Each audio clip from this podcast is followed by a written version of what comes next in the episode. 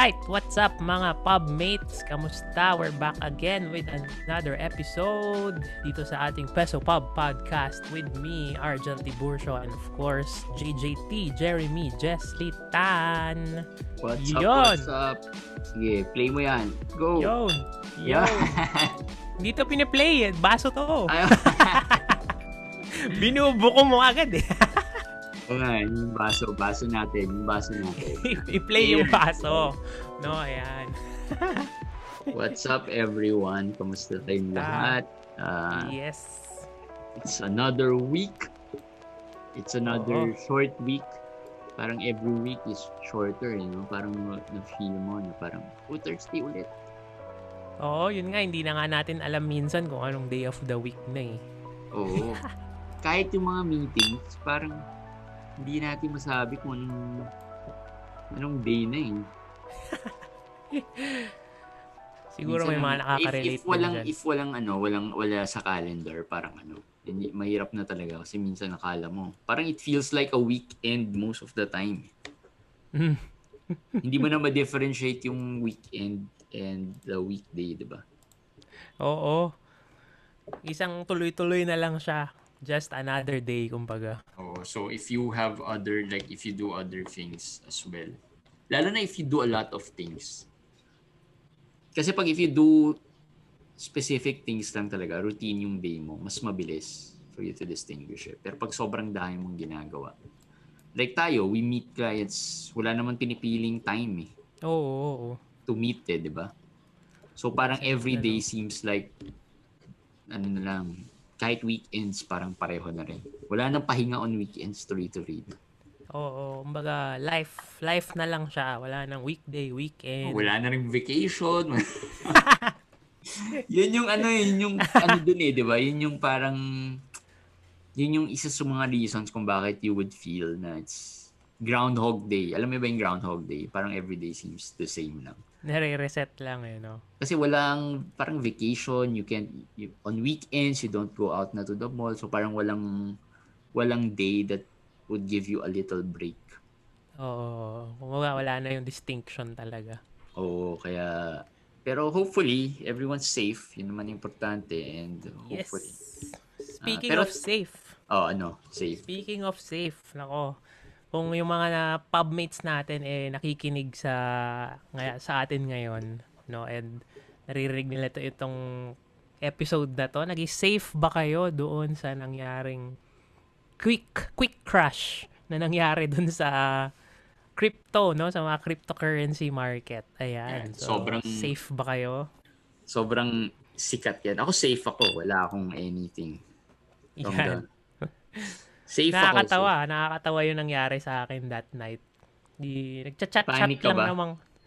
Nagchat, nagpanik ako kasi kung ano yung bibilin ko. Kasi pero sobrang dis- pero disclaimer, bargain. Just to give, ano, parang disclaimer lang. Do you own any crypto, ano, investments? Yes. Before Oo, that, before that, ano, before the day na medyo bumagsak siya. Mm-hmm.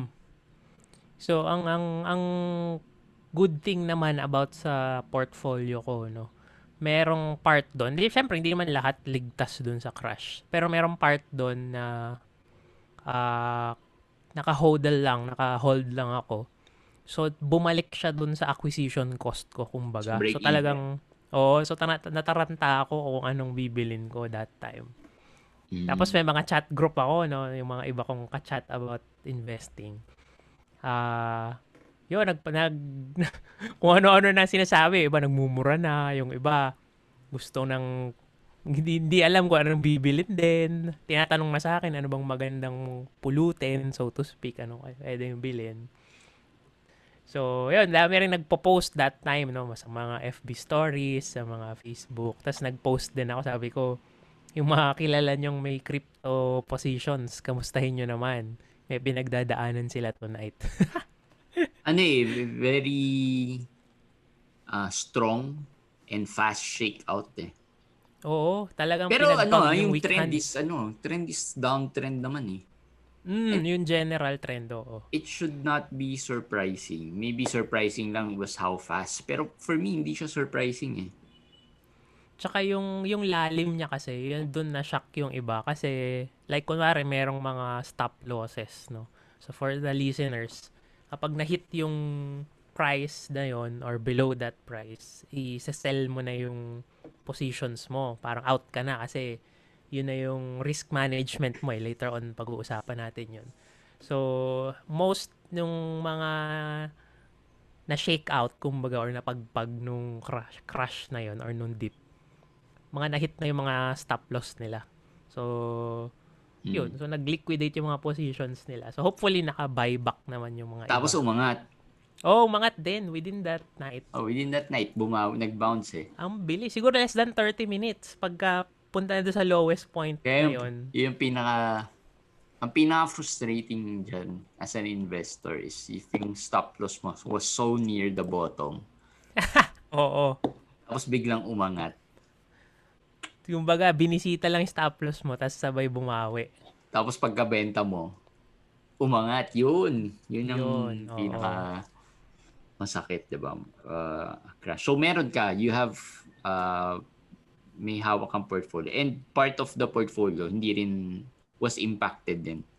Oo. oo, oo. So, at least, uh, yun nga. So, pag-uusapan natin later yung mga, ano, mga strategy, no? But hindi ako, but, but unfazed ako, so to speak. Pero ako, just, you know, to set it straight, wala akong crypto. Uh, and the main reason kung bakit wala ako is that, one, very volatile. Alam ko nga, very volatile si crypto. Mm. Uh, secondly, nung medyo na-hype na siya, mataas na. Oo. So, ang rule ko naman sa sarili ko, pag medyo marami na nag-hype, ano na, medyo huli na ako sa balita, kumbaga. Dapat tahimik pa lang, medyo naka-position eh. Yun yung ano ko eh, yun yung parang rule ko to myself eh. When investing, yun, diba? If I want to invest, dapat medyo matagal na naka-invest ako, mga ten thousand pa lang, ganyan. Medyo naka-hold. Ano, no? Oh. Kapag naririnig mo na sa mga kanto, sa mga people na hindi mo na everyone ina-expect. Seems to be investing in it na. Medyo huli, huli na ako sa balita. So, I will wait for another opportunity. Ayan. Kasi hindi ako, ano eh, for that siguro, for investment na ganyan kalakas yung volatility, yung pag-angat-baba niya. Tsaka ganyan kabilis. Uh, mahirap mag-invest in the long term. Siguro yun oh. na lang for me. Pero that's just my preference, ha? Yeah. Lalo na kung walang time to actively monitor. Diba? Yun, walang time to actively monitor. Um, honestly nga, kahit nga yung yung local stocks na investment ko, eh, diba? Over the past ilang months, medyo hindi ko na siya na-monitor. Although mostly naman uh, green, except for one. Kasi may isa binili ko, mas later time and mas ano siya, hindi siya kasi blue chip. So, mm. nung, na, nung nakita ko, yung M M ko, negative thirty-five percent na. Yun. Sobrang hindi ko na nabantayan. Na, kasi for a time, di ba, sideways lang halos lahat. So, parang oh, oh. ang boring nito. Eh, at that point, parang inisip ko, hindi naman siguro bababa ito ulit. Tapos bumaba. Kapag check ko, negative average ko five point something. Yun, umabot ng three point eighty plus. Pero maliit lang, maliit lang composition nun. So, sabi ko, bahala na, ano na lang, I'll just wait na lang. Kasi baka ito na yung bottom eh. Baka mag-bounce na rin to. Kasi malapit na rin sa six thousand at that time eh, yung index. So, parang inisip ko, at six thousand siguro may bounce rin to. True enough, two days yata after, parang umangat na sa four point six something eh. Yung last na chinek ko. So, so yun, yun lang. I mean, um, hindi siya for me. Like, crypto is not for me. Kasi nga, wala akong enough time to to monitor very uh, intensely yeah. every day. Diba? So, since nando na tayo sa topic ng crashing, no? Ano ba yung mga nadaanan mo ng market crash? Ano? two thousand eight. Yun. Diba, yun yung una. two thousand eight. I think nakwento ko na rin yun here na two thousand eight was the first time I invested. So, two thousand eight, pagka-invest na pagka-invest ko, nagkaroon ng market crash. It was before the crash. As in months before, a few months, couple of months before lang nga, nga lang yata eh. So yun yung peak. Oo, hindi naman peak. Siguro maybe at that point, pababa na, hindi ko na rin alam, di ba? Kasi baka at that point, medyo uh, downtrend na rin yung market. Kasi hindi mo na ako very aware pa nun. Uh, I was thinking of just investing in a mutual fund and then hold lang, di ba? Uh, so yun, and then bumagsak, uh, and then yun, I stopped, di ba? I stopped uh, doing it until na-realize ko na that it was a mistake stopping. Uh-huh. Di ba? Ikaw ba, nag-start ka two thousand eight? Hindi, before pa. Nag-start ako after na. So ah, after. Yung... Siguro ano, kasi sobrang ano ko, analysis paralysis. Sobrang analysis paralysis ko. twenty eleven na ako nag-start. twenty eleven, okay. Oo. So medyo ano na, hindi pala medyo, bawi so, na yun. Ang market na. Crash na naabutan mo is the pandemic crash. Yun na, oo. Which was ano lang, last year lang. So Ay, two, ay, oh, last year, last year. Pero medyo ano din, medyo may, may, yung from the nine thousands, kung sa local ah, kung sa local stock market, yung from nine thousand P S E I, di ba, index. Oo. Uh, yan, yan yung mga nadaanan natin. Kasi, nag-eight thousand, nag-nine thousand, tapos ngayon, di ba, six two na. So, kumbaga local, Uh, economic crash in terms of that metric, kung P S E I metric. Kasi lalim uh, na nun, di ba? Uh, nine thousand to six thousand. Uh, Pero yun, tama ka din, yung, yung kumbaga worldwide crash. So, na similar sa two thousand eight is yung pandemic na, which was twenty twenty. First quarter. Pero it was ano, mas mabilis na recovery yun. I mean, recovery in the sense na kasi yung sa two thousand eight, uh, mas matagal ang recovery nun eh. Oo. Mas ma... ilang years din eh. Before you get, you know, a nice return na nasa mga thirties siguro or forties. Hmm. forty percent, ganyan. Uh, ito, ano lang eh, within weeks eh. Oo, nag-bounce agad ng ano, husto. Oo. So, if you... understand it well. Maraming opportunities talaga in a market crash. So I guess yun yung isang ano, one of the lessons I learned uh, in a market crash. There are opportunities and maganda yung mga actually best mag, the best opportunities come kapag nagkaroon ng mga ganyang crash. Eh ano. Pero ako, uh, personally, I don't know about crypto kasi very volatile nga si crypto. Kaya rin siguro maraming medyo hindi alam ang gagawin kasi it's not, uh, parang ano eh, walang track record pa eh of long-term recovery, I guess. Eh, wow, correct me if I'm wrong ha. Tsaka marami din rin naglalabasan na ano, shit, shit coins kung tawagin na talagang ginawa lang to make money off the hype, the out of the hype. Oo. Oh, so, so, so yun yung kanan. So I guess yun yung challenge for a crypto investment. There are opportunities, pero I'm not even sure if it's if it's made for a long-term ano investment. Yan, oo. Kasi yung yun nga, unang-una Um, hindi naman sa bagong technology no? Kasi bit, si, si Lolo Bitcoin matagal na siya eh, early two thousand something pa siya. Yeah. Pero yun nga yung since ngayon parang ngayon talaga mas umingay nung naglabasan na yung mga alt, altcoins kung tawagin na iba-iba na yung applications na pwedeng paggamitan ng blockchain technology ganyan. So, ano siya? Kumbaga, different talagang, different beast siya in terms of the intrinsic na value nung investment mo, so to speak. Kasi diba, kung, kung stocks yan, you're investing on a company eh. Mm. So, yeah. ito, iba. Ibang ito, wala. You don't really know. Diba? It's a... Oo, puro mga proof of concept lang yung iba. Lang. Oo, yung iba, ganun. Tapos yung puro iba, virtual lang eh. De, under development, diba? Wala pang mass, ang tawag doon, mass uh, acceptance or mass uh, something. Basta wala pang, wala pang widespread. Wala pang mass use kasi ang ano. Yan, yan. Oo. Crypto. Parang it's purely an investment.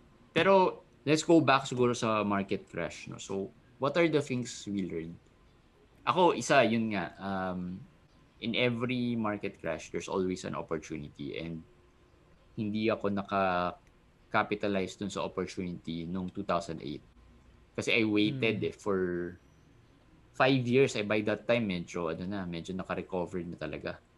Like, some... If twenty thirteen, you... tama ba? Oo, mga twenty thirteen. Ano na yun? Plus mga fifty percent kada dun.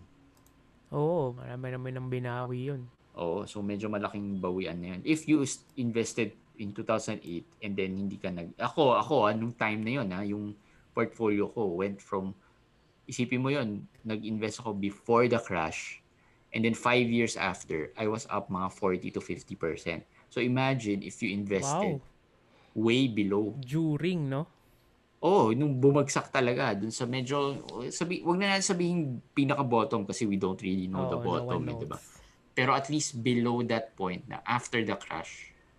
Mm-hmm. Let's say, after right after the crash, siguro mga a few weeks after the crash, a week or two after, nagpasok ka ng money dun. Most likely, you've earned more than one hundred percent siguro.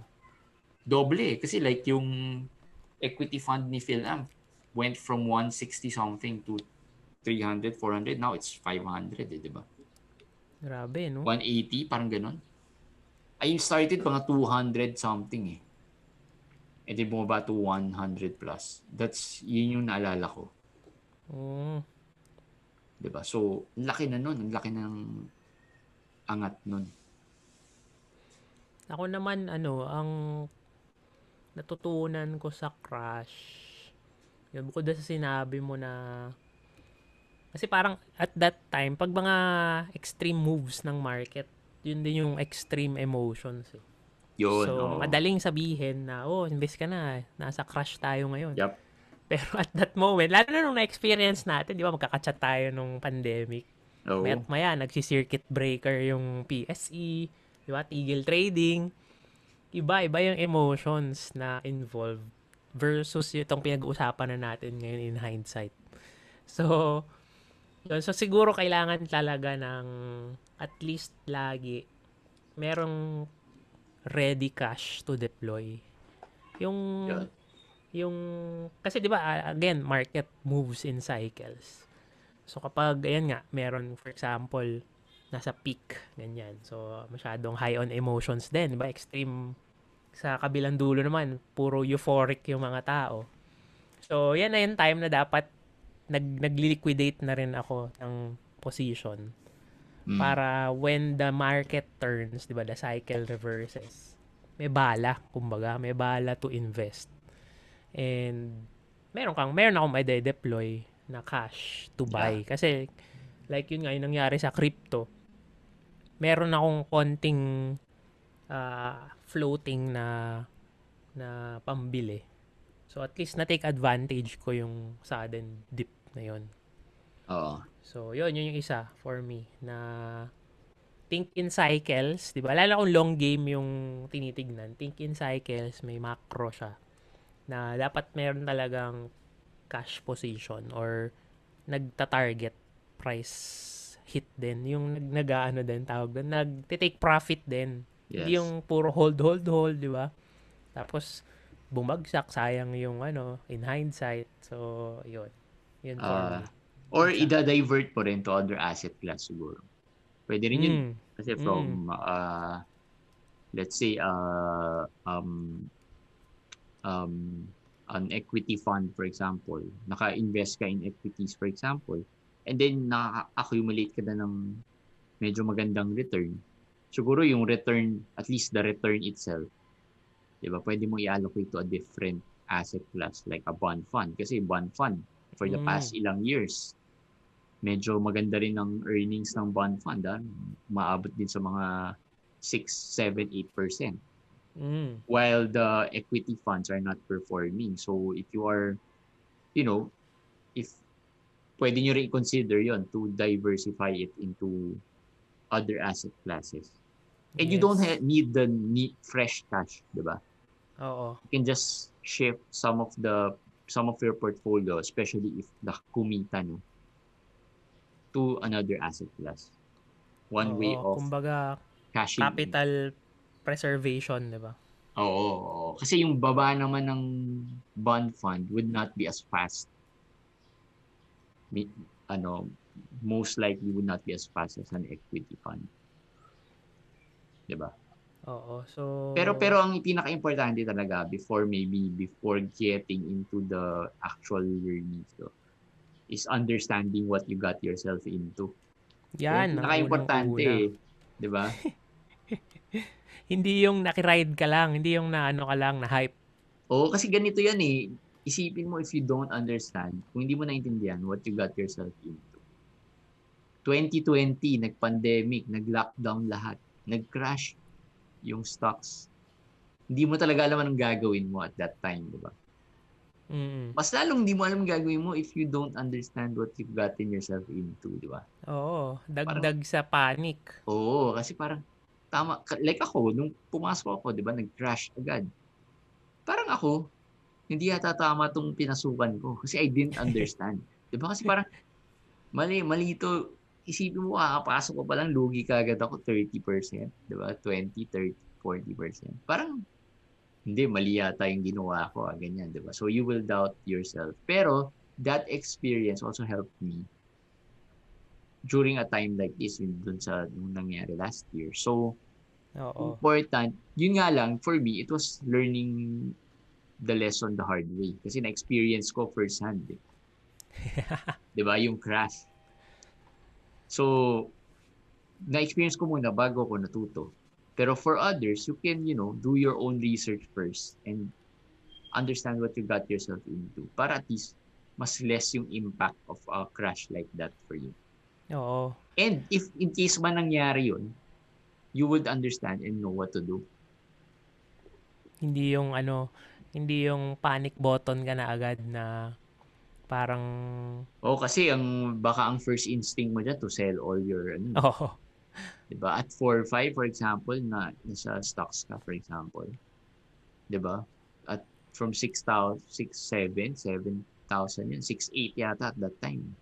Oo, pag di na-tolerate, di ba? Patay. Dropping to four, four, five. Pag at that point, ano na yan eh, you will panic agad. Baka ma-sell mo yan. Mm. Di ba? So pag na-sell out mo na. na, wala na. Tapos biglang umangat. Yung sinasabi ko, di ba, yung nangyari sa crypto, baka yung stop loss mo at that point na sobrang baba na, na baka pagsisihan mo if you sell. Dahil nag-bounce, di ba? Oo.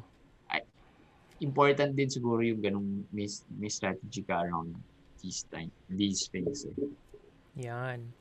Di ba? Tsaka yun, so since, kunyari, naintindihan na, kailangan maintindihan natin din kung saan siya nag-fit doon sa overall investing portfolio natin. I mean, kung saan goal mo siya naka-tie up.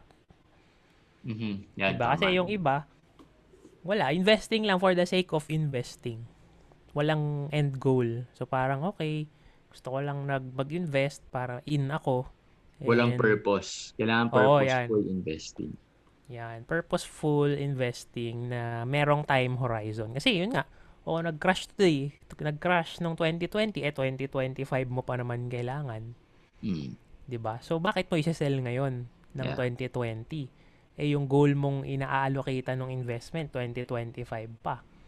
So baka pwedeng mag yun doon mo na ma-realize, ah okay, pwede pala akong magdagdag ngayon, 'di ba? Parang mas may opportunity ako magdagdag ngayon.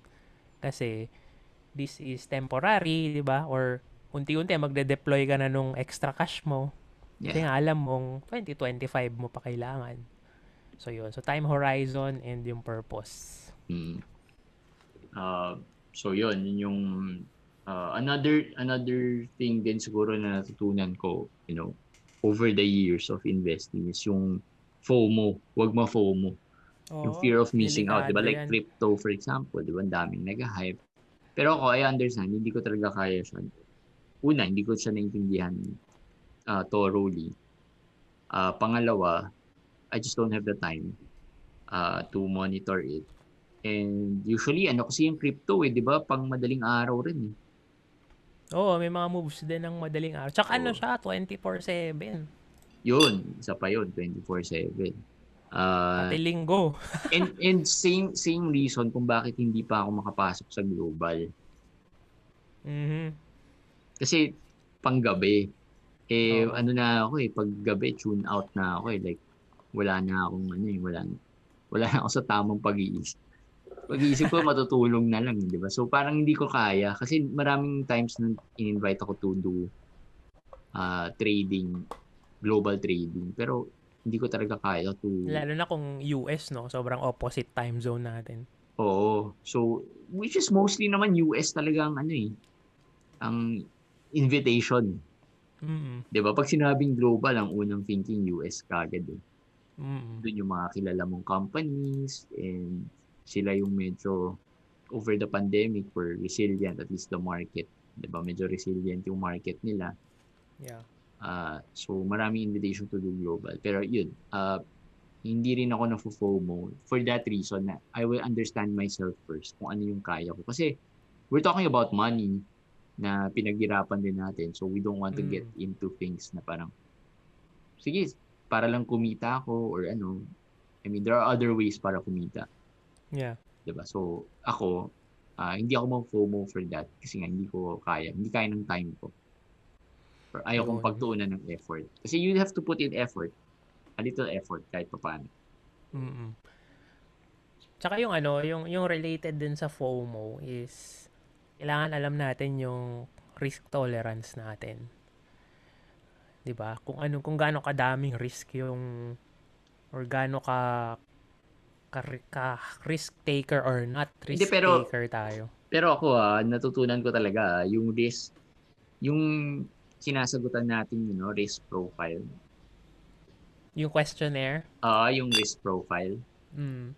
Ano eh, I don't believe so much in that in the mm. sense na if naintindihan mo what you're getting into, ano eh, baliwala yung risk profile na yun eh. Yun, no. For example, risk profile mo, conservative ka. Okay, sinagutan mo yung risk profile and for those na nakikinig that have invested, for sure, pinasagutan sa inyo yan. Especially oh, if you... part ng K Y C yun eh. If you get into mga pooled funds, diba? Yung mga mutual yes. fund, U I T F, or even your insurance plans. Um, sa stocks, usually, walang ganyan eh, diba? Directly. Uh, but let's say you invested in a pooled fund, pinasagutan ka. And yung lumabas, which is usually nangyayari is uh, moderate conservative ka or moderately aggressive or conservative ka. Mostly ganun. Bihira yung merong ano, aggressive talaga. Very rare from my clients and you know, mga kakilala ko that, that I've met and offered yung mga ganung products. Bihira yung merong lalabas na aggressive tong investor na to. Kasi to become an aggressive investor, kailangan familiar ka na eh. Oh. Diba? Like if you answer it, you know, have you do you have other investments, diba? Mm. How Ma- much of your portfolio would you be willing to oh. invest in high risk like stocks, ganyan, blah blah. Oh, blah, pag diba? You don't understand, for sure yan, papasok ka sa moderate to conservative. Oh. Oh. Sure yan. Um, but kaya rin sinasabi ko na I don't believe so much in the risk profile. Kasi the opportunity is really based from your understanding. Your understanding mo of the investment that you're getting into. Diba? So, kunyari ako, lumabas sa, sa preference ko, conservative ako, diba? Mm. Pero I know that the opportunity is in a, an, a more aggressive fund. Diba? Kasi alam ko na, kaya lang lumabas na conservative ako kasi uh, konti lang, maliit lang yung i-allocate ko, di ba? Uh, maliit lang rin naman yung willing kong i-allocate to uh, equity fund, pero gusto ko sa equity fund. Mm-hmm. Pero yung other might not have matched, di ba? Kasi maybe I'm putting in part of my savings or part of my, ano, into that, and it's not really uh, yung nakatabing pera or whatever. I, I mean, I understand what I'm getting myself into, pero nagkataon lang na medyo hindi aggressive yung lumabas, di ba? Um, oh, oh, oh. Pero I understand the opportunity. Na mayroong opportunity to earn more sa equities, di ba? Mm. Ipapasok ko pa rin doon. So that that risk preference was thrown out of the ano. It's just an option. Siguro that's the point I'm ano, trying to get at. It's an option. Parang you understand na and risk tolerance mo is this. Pero if you understand what you're getting into, mas alam mo how to manage that risk, diba? And at the same time, take advantage of the opportunity. Oo. Tsaka yung ano din, aside from, diba minsan kasi sobrang conservative kasi nga hindi naiintindihan, ganyan. Pero kung yung yung goal niya, let's say, ten years or more pa, diba? Sa maraming room to be aggressive kahit na conservative yung lumabas dun sa questionnaire, diba? Ah, uh, oo. Oh. Tsaka ano, part of the part of the yung profile nga is based on ano yung may meron mo na investment. Eh, paano kung first time investor ka? Pero naiintindihan mo naman yung equities. Mm. Diba? So, pag chinek mo, ah, meron ako ngayon currently savings lang, ganyan. So, mababa kagad yung score mo dun. Oo. Diba? Yung first investment mo uh, yun. I'm not saying na you don't follow it. I'm just saying that if you understand yung... Oo. Hindi lang yun yung soul... Sarili mo. Soul basis. Kahit kasi ako eh. Minsan if I answer it truthfully, minsan lalabas ano pa rin eh.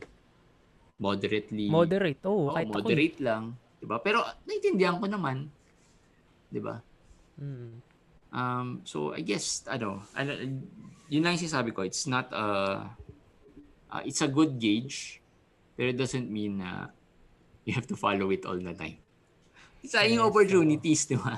Oo, oo, oo. Kailangan match din yung, yung asset class or yung vehicle mong sasakyan dun sa goal mong pupuntahan. Yes. And it comes so, with ano age. So, ano na yung mga nasabi din natin? Comes, comes with, with age. age. Oh, yeah. It comes with age. Pag medyo matanda na, you don't get him into the very aggressive, super aggressive. Baka balance lang at the most. Mm-mm. Even if there's an opportunity siguro. Ako, I would set advice clients na gano'n. Balance na kasi medyo may edad na ganyan. Oo, oo, oo. Diba? So, kasi usually doon nagpapanik eh. O yun, summary. Yan. So, ano na yung mga na pag-usapan natin? Yun, no, meron kang, yun, yun, yung think in cycles, di ba? So, meron ka dapat ready to deploy na cash. Tapos, dapat din di ma-FOMO, di ba? Mm. And, you have to consider as other asset classes, take yan, profit, no, and maybe allocate it in other asset classes. That's your, that could be your way of diversifying your portfolio para if uh, yung risk mo is spread out din. Mm-hmm. To different asset classes. Maybe later yeah. on we'll talk about in detail about these asset classes rin. Ano pa? Uh, take advantage, understand what you're getting yourselves into. Yun yung pinaka-importante actually. Tsaka yung ano, purpose. Purpose and yung goal. Oo. Um, ang pinaka-favorite ko na quote about risk Uh, kay Warren Buffett is, ano, hanapin ko muna. Pinaka-favorite, pero hindi ko memorize. Pero, ay, uh, ano talaga to? Um, Doon ko talaga na-realize na uh, the, yun nga, the, the, yung risk comes with understanding what you're getting yourself into. It's really not about the investment na papasukan mo. Yan. Diba? So, okay. Ano pa? Meron pa ba tayong hindi nabanggit dun sa summary? Ito, risk comes from not knowing what you're doing. Yan, from Warren Buffett. Oh. Yon. So the the Daan. More you don't know, the more risk that you take. Dagdag risk. Dagdag pa, 'di ba? So I think yun yung ano, yun yung natutunan ko about risk management. So yun, yun. Speaking of risk management, 'di ba? Kailangan yung yung financial foundation, 'di ba? Before even thinking of investing, kailangan meron ka ng safety nets, 'di ba? Emergency fund, life insurance, health insurance. Kasi yan yung mga ano eh. Yan yung hindi affected supposedly ng ng crash, 'di ba? If biglang kinailangan yung yung pera tapos stock market crash, 'di ba? Yari yan, health pandemic, perfect example. So dapat meron tayong ganong kinds of safety net para uh, lesser din talaga yung maging risk, no? Aside from the risk of not knowing, yung risk risk ng life, 'di ba? Life's risk. So kailangan consider din 'yan before investing mm-hmm. or even thinking about investing. Yun, and nabanggit naman natin 'yan in the past insurances. And nabanggit natin 'yan in the past ano uh, episodes as well, that building the strong foundation is mm-hmm. still the key. Para at least uh, if nagkaroon man ng market crash, for example, you still have some peace of mind about the other things or the other goals that you have, di ba? Na matutupad pa rin sila. Oo. So, yun. Yes. Alright.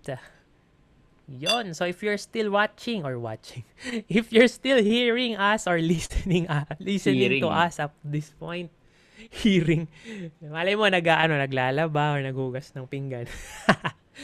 please, please share, no? Share this podcast episode. Share the Spotify playlist or Spotify podcast. Kung meron kayong comments, suggestions, reactions, email muna for now, pesopubpodcast at gmail dot com. Diba? And follow us, no? Yung mga links naman natin nasa Spotify, Apple Podcast. Yes, nandiyan naman yan. Sa description, it's in the description. So, pwede nyong i-check doon yung mga links to the podcast. Yes. So, please follow us. Again, dito si Argenti Burjo. And with me is Jeremy Jess Litan, J J T. See you again on our next episodes.